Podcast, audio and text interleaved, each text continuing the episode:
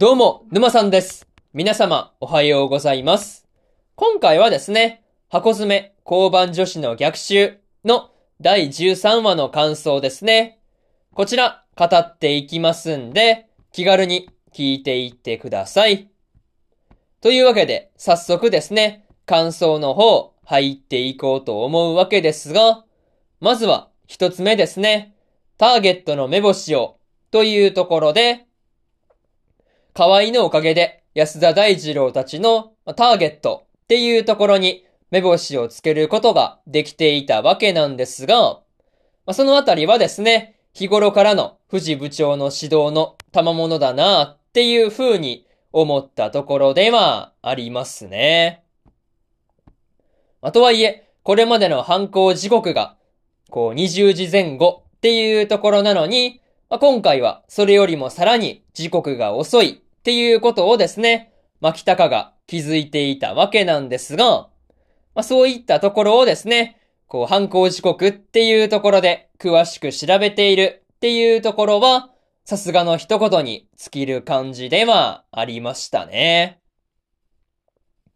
また、そんな遅い時間帯で高校生が出歩くっていう風になってくると、まあ、この辺だと塾しかないっていうところもね、河合が言っていたわけなんですが、まあ、言われてみれば確かにっていう風な感じで、まあ、こうすごく納得感のあるところではありましたね。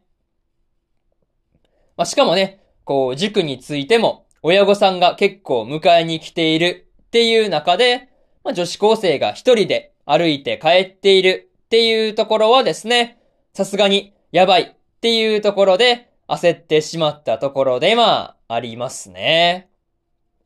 まあでもね、そのことで、こう犯人が狙っている女の子と特徴が一致しているっていうところで、まあこう牧高たちが後をつけていくっていうところもね、なかなかドキドキするところでした。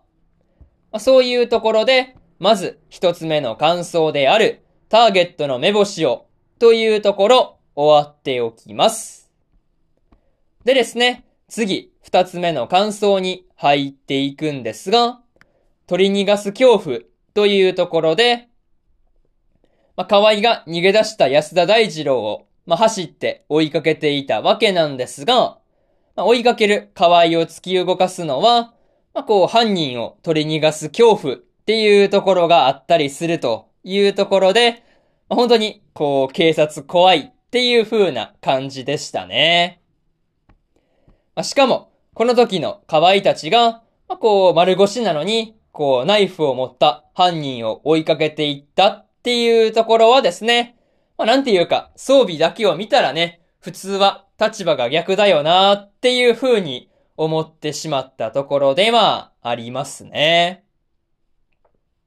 また、河合がですね、その時に粘りに粘ったおかげで、まあ、特捜を仕切っていた人からも、まあ、なんていうか、こう、完全に褒めてもらってるっていう感じではないんですけど、まあ、なんていうか、褒めてもらえたっていうところは、本当に良かったなっていう風に思いましたね。まあ、とはいえ、河合が体力的に限界を迎えているっていう時に、源が颯爽と追い抜いていって、代わりに安田大二郎を取り押さえてくれたっていうところはですね、本当にいいタイミングで来てくれたなっていう感じで、すごくほっとしたところではありますね。そういうところで、ま、そもそもね、河合が粘らなければこうならなかったんで、本当に河合もよく頑張ったなっていう感じでした。ま、そういうところで、二つ目の感想である、取り逃がす恐怖というところ、終わっておきます。でですね、次、三つ目の感想に入っていくんですが、事件が解決して、というところで、安田大二郎ともう一人の犯人が捕まって、事件が解決したっていうことで、まあ、被害者の女子高生もですね、熟睡できるようになったっていうところは、まあ、全員ハッピーエンドで、まあ、ほっとしたところではありますね。まあ、それと、牧高がですね、藤部長と比べたら、まあ、こう、もっとうまくやれたんじゃないかっていうところで、まあ、最善のやり方ではなかったっていう風に、まあ、本人の中では思っていたわけなんですが、まあ、被害者の女子高生からすればですね、まあ、無事に犯人を捕まえたっていう風に、まあ、こう、連絡してくれた時点で、まあ、すでに最善だったんだっていうところもね、かなり印象に残っているところでまあ、ありますね。また、牧高もですね、被害者の女子高生から、まあ、犯人を捕まえたことで、まあ、こう、すごく感謝してもらえていたわけなんですが、まあ、それがですね、まあ、こう、その後の警察としての、まあ、活動のモチベーションになっているっていうところもね、すごく微笑ましいところでした。まあ、にしてもね、被害者の女子高生からの手紙で、牧高みたいに社会に貢献できる人になりたいっていう風な一文があってですね、ま本当にこう見ている側としてもうるっとくるものがあるなっていうところでした。まあ、そういうところで牧高と被害者の女子高生のやりとりっていうところがすごく印象的なところでした。まあ、そういうところで三つ目の感想である事件が解決してというところ終わっておきます。でですね、最後にというパートに入っていくんですが、まあ、今回で箱詰め交番女子の逆襲も最終回を迎えていたわけなんですが、まあ、1話の頃と比べると可愛いも成長したよなっていう風に感じさせられるようなラストではありましたね。また、藤部長からご褒美にチャーシューをもらえていたわけなんですが、ま、それがそのまま河合のモチベーションになっているっていうところもね、微笑ましかったところですね。ま、にしても、11話から13話まで同じ事件を扱っていたわけなんですが、本当にいい終わり方をしたなっていうところが正直な感想だったりします。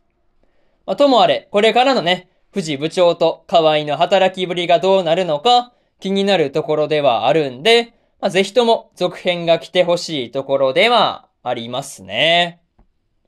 まあ、そういうところで今回の箱詰めの第13話の感想ですね。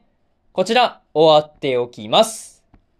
でですね、今までにも第1話から第12話の感想はですね、それぞれ過去の放送で語ってますんで、よかったら過去の放送もね、合わせて聞いてみてくださいという話と、今日は他にも2本更新しておりまして、オリエントの第11話の感想と、失格門の最強賢者の第12話の感想ですね。この2本更新してますんで、よかったらこちらの2本も合わせて聞いてみてくださいという話と、明日はですね、3本更新する予定なんですが、サビクイビスコの12話の感想と、天才王子の赤字国家再生術の第12話の感想、そしてですね、殺し合いの12話の感想ですね。この3本更新しますんで、よかったら明日もラジオの方聞きに来てもらえると、ものすごく嬉しいですというところで、本日3本目のラジオの方、終わっておきます。以上、沼さんでした。それじゃあまたね。バイバイ。